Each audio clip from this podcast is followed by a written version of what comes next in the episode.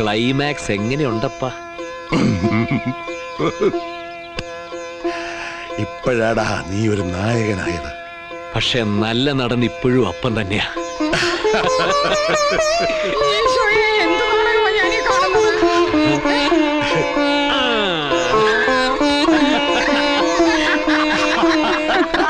ആയിരത്തി തൊള്ളായിരത്തി തൊണ്ണൂറ്റി ഒൻപതിൽ സത്യനന്ദിക്കാട് സംവിധാനം ചെയ്ത് നമ്മുടെ ലോഹിതദാസ് തിരക്കഥ എഴുതി ജയറാം തിലകൻ കൂടാതെ സംയുക്ത വർമ്മ എന്നിവർ പ്രധാന കഥാപാത്രങ്ങളായി അഭിനയിച്ച വീണ്ടും ചില വീട്ടുകാര്യങ്ങൾ എന്ന സിനിമയിലെ ഏറ്റവും ക്ലൈമാക്സിലുള്ള ഒരു ഡയലോഗാണ് നമ്മളിപ്പോൾ കേട്ടത്. അപ്പോൾ ഒരു എപ്പിസോഡ് തുടങ്ങുമ്പോൾ തന്നെ നമ്മൾ എന്തുകൊണ്ട് ക്ലൈമാക്സിലെ ഒരു ഡയലോഗ് കേട്ടു എന്ന് പറയുന്നതിന് മുമ്പ് എല്ലാവർക്കും ബഞ്ച് ഓഫ് ഹാപ്പിനെസ്സിന്റെ ഇന്നത്തെ പുതിയ എപ്പിസോഡിലേക്ക് സ്വാഗതം. ഞാൻ അൽത്താഫ് അപ്പോൾ ജൂൺ ഇരുപത്തി എട്ട് നമുക്കറിയാം നമ്മുടെയൊക്കെ പ്രിയ എഴുത്തുകാരനും സംവിധായകനുമൊക്കെയായ ലോഹിതദാസ് നമ്മളെ വിട്ടുപിരിഞ്ഞിട്ട് ഇന്ന് പന്ത്രണ്ട് വർഷം തികയുകയാണ്. രണ്ടായിരത്തി ഒൻപത് ജൂൺ ഇരുപത്തിയെട്ടിനാണ് അദ്ദേഹം നമ്മളെ വിട്ടുപോയത്. അപ്പോൾ ബഞ്ച് ഓഫ് ഹാപ്പിനെസ്സിൽ നമ്മൾ ലോഹിയേട്ടനെ ഓർക്കുമ്പോൾ ലോഹിയേട്ടൻ നമ്മളെ വിട്ട് പിരിഞ്ഞ ആ ഒരു സങ്കടത്തെക്കാൾ ഉപരി ലോഹിയേട്ടൻ നമുക്ക് നൽകിയ ഒരുപാട് ഒരുപാട് നല്ല സിനിമകൾ ഒരുപാട് സന്തോഷ മുഹൂർത്തങ്ങൾ. ഇതൊക്കെയാണ് നമുക്ക് ഓർക്കേണ്ടത്. മലയാള സിനിമയുടെ ചരിത്രം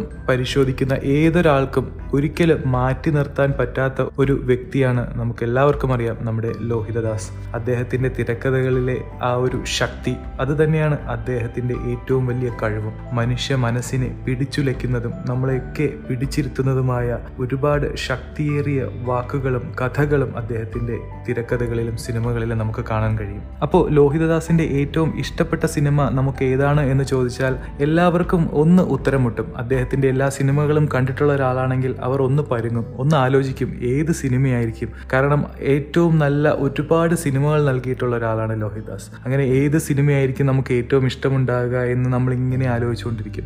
ചിലപ്പോൾ ചിലർ ചില സിനിമകൾ പറയും പക്ഷേ എല്ലാവരും ഒരു ഒരു സിനിമ പറയില്ല. കാരണം എല്ലാം ഒന്നിനൊന്ന് മികച്ചതാണ്. ചിലർ കിരീടം പറയും ചിലർ ഹിസൈനസ് അബ്ദുള്ള പറയും ചിലർ തനിയാവർത്തനം പറയും. അങ്ങനെ ഒരുപാട് ഒരുപാട് വാത്സല്യം പറയുന്ന ചിലരുണ്ടാകും. അങ്ങനെ ഒരുപാട് ഒരുപാട് നല്ല നല്ല സിനിമകൾ പല തരത്തിലുള്ള നമുക്ക് ഇഷ്ടപ്പെടുന്ന ഒരുപാട് സിനിമകൾ തന്നിട്ടുള്ള ഒരു സംവിധായകനും എഴുത്തുകാരനുമാണ് നമ്മുടെ ലോഹിയേട്ടൻ. അപ്പോൾ ലോഹിതദാസിന്റെ എനിക്ക് ഏറ്റവും ഇഷ്ടപ്പെട്ട സിനിമ ഏത് എന്ന് ചോദിച്ചാൽ ഞാനും ഉത്തരം മുട്ടിപ്പോവും എനിക്കും ചിലപ്പോൾ പറയാൻ പറ്റിയെന്ന് വരില്ല. പക്ഷേ ലോഹിയേട്ടന്റെ ഏറ്റവും കൂടുതൽ പ്രാവശ്യം കണ്ട സിനിമ ഏതാണ് എന്ന് ചോദിച്ചാൽ ഞാൻ നിസ്സംശയം പറയുന്ന ഒരു സിനിമയാണ്. എനിക്ക് ഏറ്റവും ഇഷ്ടപ്പെട്ട ഒരു സിനിമയും കൂടിയാണ് വീണ്ടും ചില വീട്ടുകാര്യങ്ങൾ എന്തോ ആ ഒരു സിനിമയോട് പ്രത്യേകമായ ഒരു മാനസിക അടുപ്പമാണ്. ഒരു പക്ഷേ ആ സിനിമ കൈകാര്യം ചെയ്യുന്ന വിഷയവും അതിലെ സംഭാഷണങ്ങളും അതിലെ തിലകൻ ചേട്ടന്റെയും അതുപോലെ തന്നെ ജയറാമേട്ടന്റെയും ഒക്കെ ആ ഒരു അഭിനയവും ഒക്കെ എന്നെ വല്ലാണ്ട് സ്വാധീനിച്ചിട്ടുണ്ടാകാം. ഒരുപക്ഷെ എന്റെ ജീവിതത്തിൽ ഏറ്റവും ചേർത്ത് നിർത്തിയിട്ടുള്ള ഒരു സിനിമ കൂടിയാകാം വീണ്ടും ചില വീട്ടുകാര്യങ്ങൾ. അതിലെ അച്ഛനും മകനുമായിട്ടുള്ള ഒരു ഇമോഷണൽ ബോണ്ട്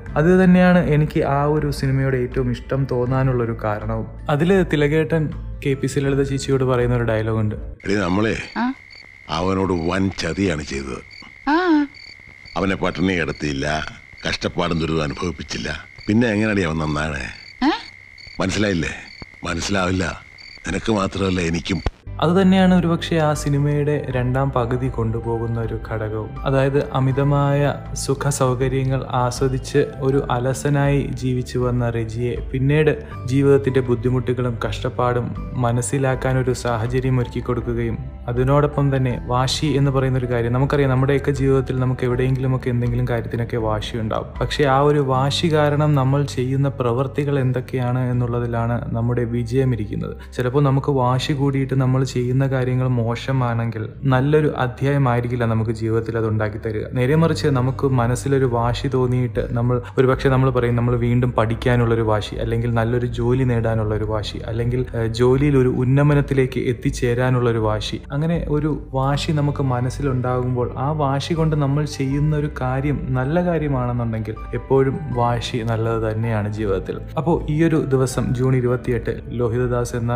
തിരക്കഥാകൃത്തിന്റെ ഈ ഒരു ഓർമ്മ ദിവസത്തിൽ. ബച്ച് ഓഫ് ഹാപ്പിനെസ്സിലൂടെ എനിക്ക് നിങ്ങളോട് പറയാനുള്ള കാര്യവും അത് തന്നെയാണ്. ജീവിതത്തിൽ കുറച്ച് വാശികളൊക്കെ വേണം. പക്ഷേ ആ ഒരു വാശി ജീവിതത്തിലെ ഉന്നമനത്തിനും ജീവിതത്തിൽ നല്ല നല്ല കാര്യങ്ങൾ വീണ്ടും നേടിയെടുക്കാനും വേണ്ടി ആയിരിക്കണം എന്ന് മാത്രം നമ്മൾ മനസ്സിൽ ഉറപ്പിച്ചു വെക്കുക. വാശി കയറി നമ്മൾ അരുതാത്ത കാര്യങ്ങളൊന്നും ചെയ്യാതിരിക്കുക. മറ്റുള്ളവർക്ക് ദ്രോഹം അല്ലെങ്കിൽ മറ്റുള്ളവർക്ക് ബുദ്ധിമുട്ടുകൾ ഉണ്ടാകുന്ന കാര്യങ്ങൾ നമ്മൾ വാശി കയറി ചെയ്യാതിരിക്കുക. അപ്പോൾ ഇന്നത്തെ ഈ ഒരു ചെറിയൊരു എപ്പിസോഡ് നമ്മളിവിടെ അവസാനിപ്പിക്കുകയാണ്. അപ്പോൾ എല്ലാ ദിവസത്തെയും പോലെ ഇന്നത്തെ എപ്പിസോഡും കഴിയുമ്പോൾ എന്താണ് നിങ്ങൾക്ക് മുന്നിൽ വെറൈറ്റി ആയിട്ട് എനിക്ക് വെക്കാനുള്ളതെന്ന് ചോദിച്ചാൽ ഇന്ന് എനിക്ക് വേറെ ഒന്നും മനസ്സിൽ വരുന്നില്ല. ഇന്ന് ലോഹിതദാസ് എന്ന ആ ഒരു അതുല്യ കലാകാരന്റെ ഓർമ്മ ദിവസമായ സ്ഥിതിക്ക് നമുക്ക് ലോഹിതദാസിന്റെ വീട് അതായത് അമരാവതി എന്ന വീട് അതായത് ഒറ്റപ്പാലത്തുള്ള അമരാവതി എന്ന അദ്ദേഹത്തിന്റെ വീട് നമുക്ക് ഒന്ന് കാണാം. നിങ്ങൾ യൂട്യൂബ് എടുത്തിട്ട് ലോഹിതദാസ് ഹൗസ് എന്ന് ടൈപ്പ് ചെയ്താൽ മതിയാകും. എനിക്ക് തോന്നുന്നു ഒരു യൂട്യൂബർ അദ്ദേഹത്തിന്റെ വീട്ടിലൂടെ ഒരു യാത്ര നടത്തിയിട്ടുണ്ട്. ആ ഒരു വീഡിയോ യൂട്യൂബിൽ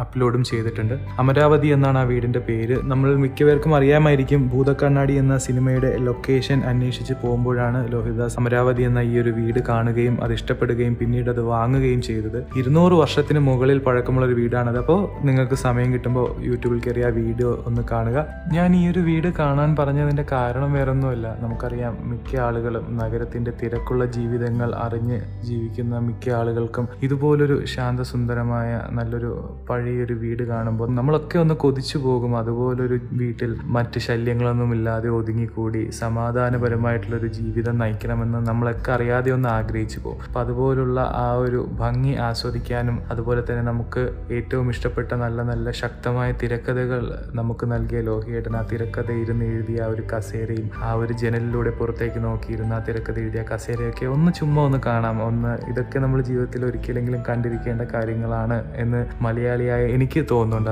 അതുകൊണ്ടാണ് ഞാൻ നിങ്ങളുമായിട്ട് അത് ഷെയർ ചെയ്തത്. അപ്പോൾ പറ്റുന്നവർ ആ വീഡിയോ ഒക്കെ എടുത്ത് കാണുക. മറ്റൊരു എപ്പിസോഡിൽ മറ്റൊരു വിശേഷവും സന്തോഷവുമായിട്ട് നമുക്ക് വീണ്ടും കേട്ടുമുട്ടാം. അതുവരേക്കും എല്ലാവരും ഹാപ്പി ആയിട്ടിരിക്കുക. ബഞ്ച് ഓഫ് ഹാപ്പിനെസ് നമ്മുടെ എല്ലാവരുടെയും ലൈഫിൽ ഉണ്ടാവട്ടെ. Take care till then bye